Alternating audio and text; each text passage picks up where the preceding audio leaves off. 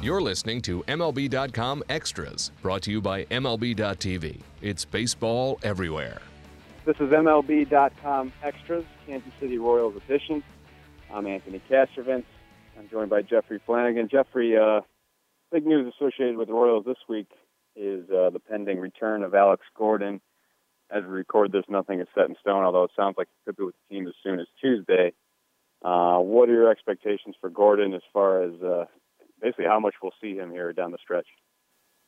Well, I would expect those kind of start a little bit slow, maybe maybe every other day. Um, you know, he's uh, he's been playing every day in the minors, but he's been kind of going back and forth from DH to the outfield. Uh, he thinks he's a about 95% right now. Uh, no real reason to rush him. You got September call-ups. Uh, they, they right now have actually going to have a glut of outfielders, so uh, I would expect maybe to start off with four times a week, maybe five. Uh, that way you can obviously uh, move Ben Zobrist around and uh, get him his at bats, and um, and then uh, hopefully by the end of September, uh, Alex uh, Gordon will be at full strength and uh, ready to go for October. I guess you could call Gordon a, a September call up in that sense. But any other mm-hmm. plans as, as far as the roster uh, expansion goes? Yeah, I think uh, you know Ned Yost has been actually waiting uh, September 1st so he can get some uh, extra bullpen help. Uh, they've got some tired arms down there. Ryan Madson hasn't thrown for I think a week now, and and Greg Holland had some elbow issues. Wade Davis had some back issues. So uh, Ned's anxious to get some, some more arms up here. Um, we'll definitely see that. Um, I, he, he indicated he, we weren't going to see a ton of moves made because he doesn't want to overburden his his coaching staff with too many bodies, but we'll definitely see some pitchers. Uh, I would guess Terrence Gore will be a lock uh, because of the, that weapon uh, of his speed. Um, and you might see a Christian Colon or a Cheslor Cuthbert, uh, a middle infielder, uh, in case they want to give uh, uh, Alcides Escobar a day off. So you'll see some subtle moves to start off with, and then probably uh, uh, more as, as September goes on. Uh, Johnny Cueto gets the ball in Tuesday's opener versus Detroit. Uh, his last two outings, 12 earned runs over 11 innings, 21 hits. Uh, opponents have a 1.162 OPS off him in those two starts. Obviously, not the kind of performance the Royals traded for. Of course, they also traded for him at, at a point where it wasn't so much about what he delivers in the regular season, so much as the postseason. So we'll see how that shakes out. But um, what, what have you made of? It's only two starts, but but just that it is uh, in the stretch run here. What have you made of those two starts? How concerned? Uh, yeah, I think there's, there's there's definitely some uh, communication problems going on between him and Sal Sal Perez behind the plate. Uh, um, Cueto's been shaking him off quite a bit, and especially in the last outing was against Baltimore, whom he never faced before. And one would think that would be a time where a pitcher would just kind of hand the reins over to the catcher and say, "You, you put down the signs, and I'll throw them." But uh, there was there was definitely uh, we weren't on the same page that night. Um, he got lit up pretty hard. Uh, really, the main problem was his cutter uh, was just kind of going up there spinning. So they're kind of working on some things with his arm angle.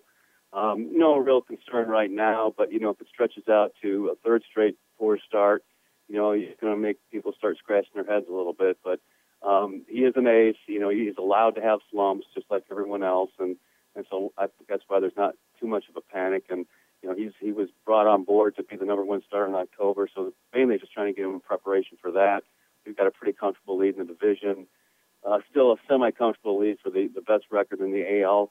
Um, so they're just going to try to uh, keep keep moving forward here down the stretch in, in September and get him ready and everybody else ready for the playoffs.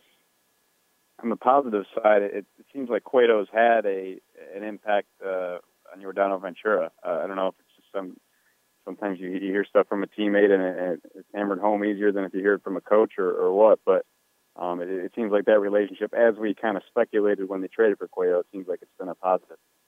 Yeah, it really has. Uh, those uh, and actually you can throw Edinson Volquez into that mix too, because yeah. the three of the three of them are almost inseparable in the clubhouse these days. Uh, they spend a lot of time talking baseball, and you see them. You see them in the dugout too, uh, up on the railing steps. Uh, they're all huddled together and they're talking baseball all the time. And you know, I don't think it's any coincidence, and Ned Yost didn't think so either, that, that Yordano's best four game stretch of the season has been his last four as, as he learns a little bit more from Johnny. And uh, and you're right. I mean, sometimes you can hear something from a pitching coach, and Dave Eiland's a terrific pitching coach. But you can hear it over and over again from him, and it doesn't sink in quite as much as when a teammate says it. And that's probably what's going on with Yordano right now. But uh, uh, the Royals certainly are, are very pleased with his last four starts, and, and if that's the Johnny Cueto effect, uh, that could be worth the trade, uh, what they give up in the trade as well. So, uh, very encouraging from Yordano, and, and they hope to see that continue to through September and October. Uh, you talk about encouraging uh, the last ten games or so from Mike Moustakas. Um, hmm. You know, there are ebbs and flows of the season, but but really it was kind of a large sample from the beginning of July to August 18th. Moustakas had a 183 batting average, a 292 on base percentage, a 313 slugging percentage. Obviously, not numbers that align with what we saw from him, you know, for much of the first half. Um, but to see him coming on strong here again this, this last week and a half or so, that's a very good sign for this offense. Really is, and and what you're seeing too is him starting to go back and, and driving the ball hard the other way. You mentioned that stretch in July and August and we kind of noticed it too. His, his spray charts were he was going, he's pulling, he's really getting pull happy again. Uh, now it might have been the fact that the league adjusted to him and started hammering him inside, and it's kind of hard to inside out those swings. But we've seen a lot of balls hit rockets to the, to the opposite side of the field for Moose. Uh, hit one over the Green Monster at uh, Fenway, uh, and, and just a tremendous shot. And he's had a, he's had I don't know three or four doubles uh, left field and left center. So he's, when he's driving the ball the other way and using the whole field, he's a much more complete hitter. Um, he's just been on a tear the last uh, week and a half, two weeks, and um, they're very excited to have that uh, back in the lineup. Uh, there's this conversation in baseball, at least every year, if not more frequently, about team chemistry, and there was a, a, a big discussion about it last week. Uh, Bob Nightingale of USA Today wrote a, column about uh, team chemistry and, and quoted various people around the league. And uh, David Price is one of those people. And he pointed to the Royals specifically. Said, uh, you know, there's a team that has it, and it, and it takes them to a higher place. I know it's something that's that's debated a lot in our industry uh, between the so-called uh, numbers guys and, and the so-called uh, old school baseball souls. But you know, I've been around that Kansas City clubhouse. You've certainly been around it on an everyday basis and there is there's definitely a chemistry there. I, I would I would definitely argue that it, uh, it maybe it doesn't uh, it doesn't give them more talent than they already have, but I think it allows them to maximize the talent they do have. I'm going to guess you're in agreement on that matter, Jeffrey. A hundred percent. I mean, they, you know, that that's been a buzzword that Dayton Moore has used ever since he got here, and he's been very careful to pick the right players with the right talent and, and provide a, a good mix in the clubhouse. And you see it. I see it every single day. And and this is a team where they, everybody in that clubhouse feels like everyone else has their back. Um, somebody has a bad game, their first instinct isn't to point fingers, it's to pick that guy up. Um, and it might be a cliche, but good teams, teams that win, all sort of have that kind of chemistry going. And this is a team that has a lot of fun together. You know, it's just it's not all business to them. They're they're a competitive group, but they really have a lot of fun together. Uh, last year they had a you know a theme song which was Archie Eversole's "We Ready." This year it was Wap and, and Trap Queen and the 1738 stuff. That that stuff happens because guys all get along together. And I think you see this on this team more than anyone. And Dayton's very careful about whom he trades for in midseason.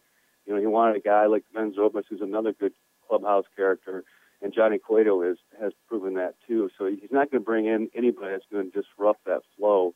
Um, and I, I do think, I, you know, there's no statistical thing that you can measure about how many wins that calculates two outs each each season, but it uh, it does matter, and we're seeing it with the Royals, and, and as they march toward possibly even 100 wins this year. Yeah, and for me, I mean, team chemistry goes beyond, uh, you know, do they have clubhouse dance parties after after victories, and, and it goes into stuff we were talking about earlier with, with, with Cueto and Ventura.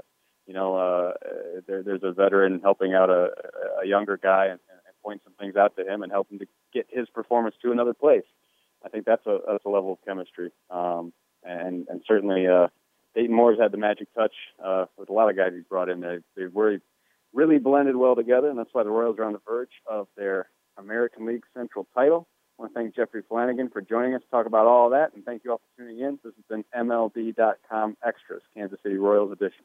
MLB.tv Premium, the number one live streaming sports service, is celebrating 13 years. Watch every out of market regular season game live or on demand in true HD. Real time highlights, live look ins, pitch tracking widget, and more. MLB.tv Premium includes a free At Bat 15 subscription. Watch live baseball on over 400 mobile and connected devices. Watch at home, in the office, or on the go every night on every device.